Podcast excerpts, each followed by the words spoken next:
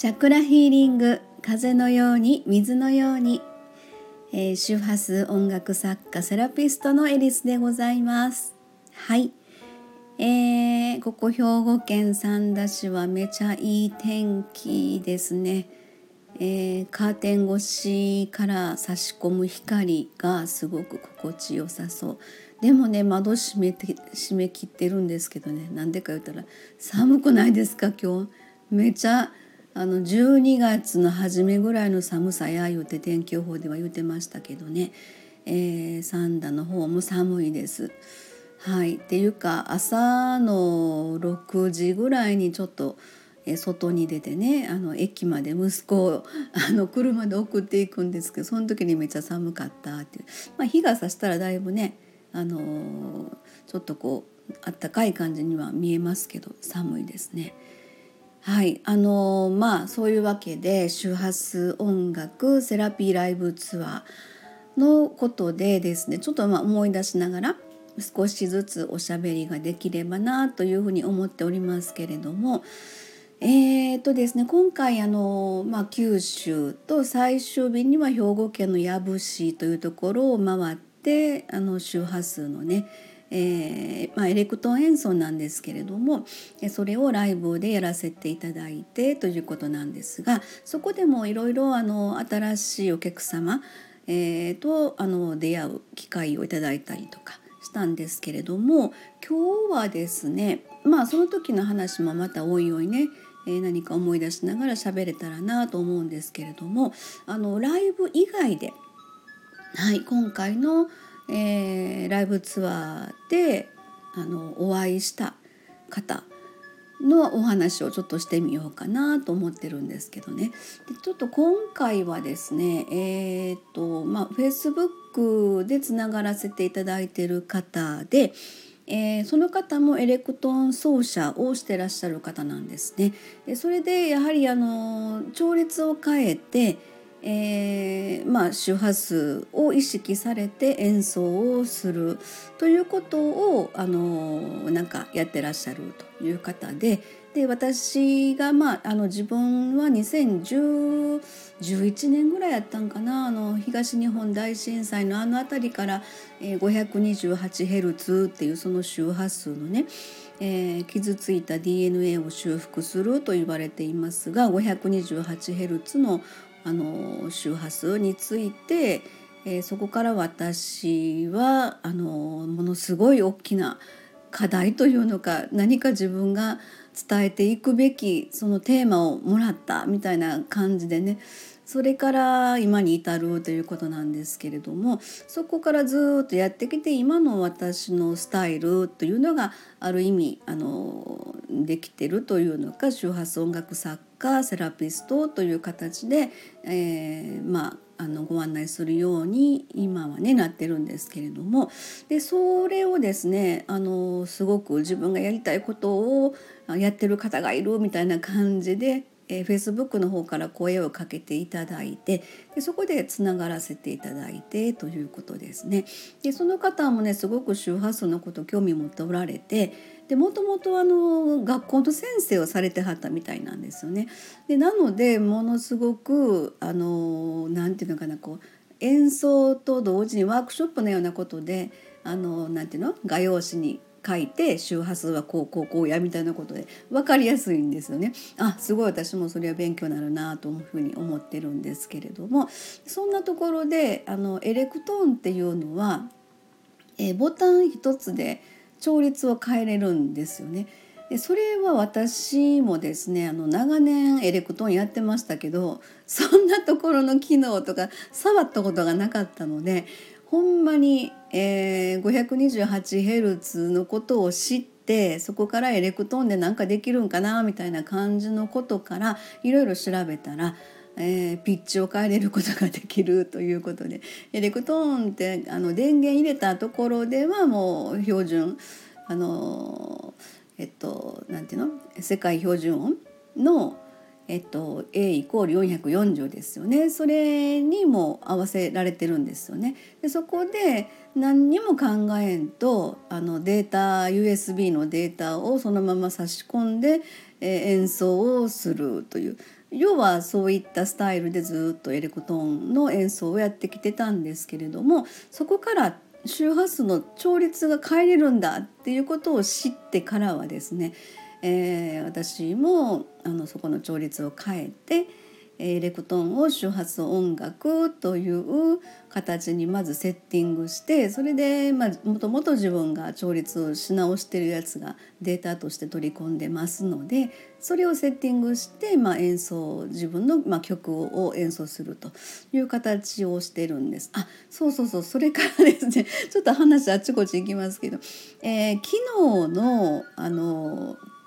えー、音声収録やった分の BGM ですね、まあ、これ多分今も私入れてると思うんですけれども入れてるんですけれども、えー、高齢周波数音楽なんですよ。これねスタンド FM さん私すごい待ってましたこの機能。ちょっと 私なかなかあのスタイフさんの更新ができてなかったりしますのでもう特にこの機能がなってたのかなと思うんですけど。あの自分の曲をっていうか曲をアップロードできるんですよね。でそれを使って BGM でしてあ話ができるって。でこれでずっと私自分の曲を BGM にして話したいなっていうのはもうずっと思ってたんですよね。でそれがあ昨日なんかできるやんってと思ってでそれで今流れてんのこれ私が作ったえっ、ー、とタイトル何やったかな 風を感じてそうそう風を感じてというタイトルなんですけどこれはあの第二チャクラにピンポイントに響く 285Hz っていうのがですね主に出るように調律をしてあの作ってる曲なんですね。でまたちょっとなんでこれができたかとかそんな話別のところでお話ができればなと思うんですけれどもで要はこれすごいやったと思って BGM に入れて喋っておりますけれども。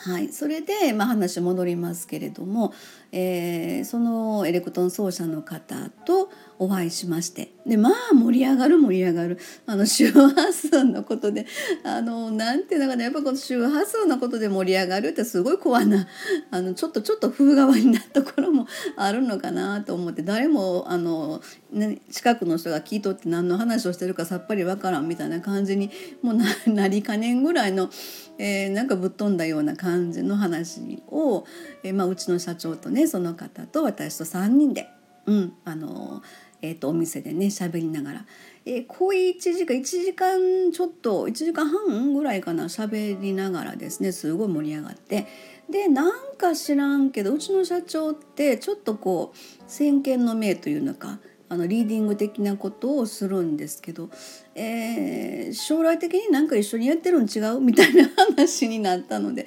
あそうですか？みたいなすごい、まあ、あの相手の方喜んでいただいてたんですけれども、うん、私もなんかそんな気がふーっとしてたんであのやっぱり調律周波数っていうのは波長ですよね。え、共振共鳴というふうな感じで同じことやってるっていう、まあ、仲間的な意識というのかすごく嬉しいなっていう気持ちもあったしあなんか一緒にできそうっていうふうなね感じのこともあったんですけれども。はい、そんなところで、えー、それ熊本でしたね熊本その方熊本の方で、えー、っとまああの毎回熊本ではですねあの病院の先生のところであのちょっとまあ、え、ライブの方もやってたんですけどちょっと今回はあの予定が合わなくて。えー、私のカット あの美容院でカットするだけで用事が終わってしまったのででそしたらあのその方熊本の方で、まあ、たまたまか偶然かわからないですけれども、えー、時間ができたということでじゃあ会いましょうよみたいな話になってその方と会って、えー、お話しして盛り上がってもしかしたらなんか今回あの今後の展開でね、えー、すごいあの楽しいことが待ってるなみたいな感じはしています。でそれが熊本のの時でした。えそれからですねえー、っと11月8日、うん、これはですねあのお牛座満月の皆既月食やった時ですね。もうほんまにあの SNS のあっちこっちになんか梅干しみたいな 写真がいっぱいいっぱい上がってたってあの時です。あの時のですねもうまさに今皆既月食真っ最中の時に、え福岡でえー、超久しぶりのですね方にお会いすることができましてでこの方はですねあのお母様と、まあ、あの息子さんっていうのが、えーと、高校3年言うたかな？になられたのかな？その男の子は私は小学校3年の時に1回お会いしててそこからの、まあ、要は言えばあのご縁でねつながらせていただいてるっていうふうに 私は勝手に思ってるんですけどこの男の子がすごいんですよね。もう超イベンターみたいなところで。なかなかあのちょっと社会的なですねえー、て言うのかな馴染めないとかいろいろあの生きていく中であのなていうかな辛いようなところもあったみたいなんですね。でお母様がすごく立派な方で、えー、もう全面的に愛情で受け止めてらっしゃるっていうところでもすくすくと育ってらっしゃってもう本当にね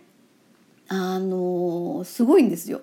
すごいってすごいって言うてちょっと一言では言えないぐらいなんですけどもねいろいろ本当各地からあの著名な方がその彼に会いに行きたいとかですよ。それからまあ、えー、福岡のテレビに出たりとかですねいろいろあの子ども万博っていうのでちょっとググっていただけたら出てくるんじゃないかなとそれを企画された方っていうことですよね。えー、そんな彼でと一番最初は小学校3年生の時に周波数音楽ライブに参加していただきましてその時にまたそのその子がすごいですねあの体内記憶っていう神様との約束というドキュメンタリー映画があるんですけれどもそれを私は2回ほど見てたんですね。でそれの中で言ってる子どもたちが言ってる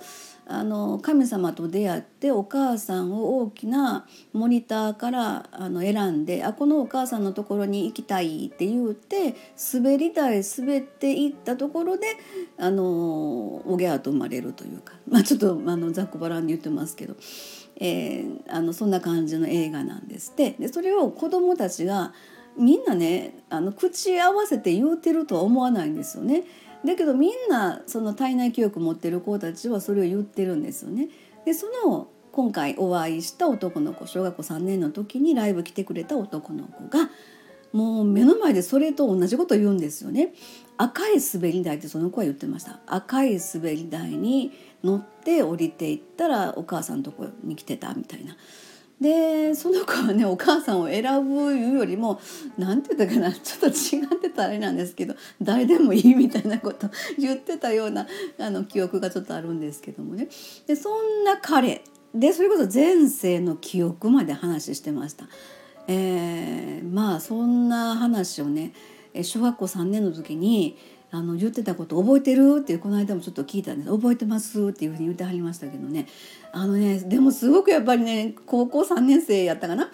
ぐらいになってますのでもうしっかり大人の世界にですね「あの久しぶりです」みたいな。あのなんかご無沙汰してますみたいな。そんな風な感じのご挨拶をしていただいたりとかですねすごくなんか嬉しかったんですけど。またですね実はあのこの彼との企画の中で周波数音楽またすごいねあの大ファンでいてくださってるんですよね。周波数音楽を聴きながら今でも寝てるっていうふうに言ってくださってて、えー、そんな彼が何だったかな。あんまり言ったら恥ずかしいって言ってはったからあれなんですけどこの音楽を聴くともう小学校なんですけどその時はね小学校なんだけど赤ちゃん帰りをするというような体内に帰るというような感覚なのかなってものすごい感性強い子ですのでもろとも周波数音楽を感じてそんな風な感じになったんかなってあのお母様からねお話聞かせていただいた時にはそんな風に思ったんですけれども、まあ、その彼とですねえー、来年春あたりにできたらなと思ってますがなんかあの福岡の方で企画を一つ、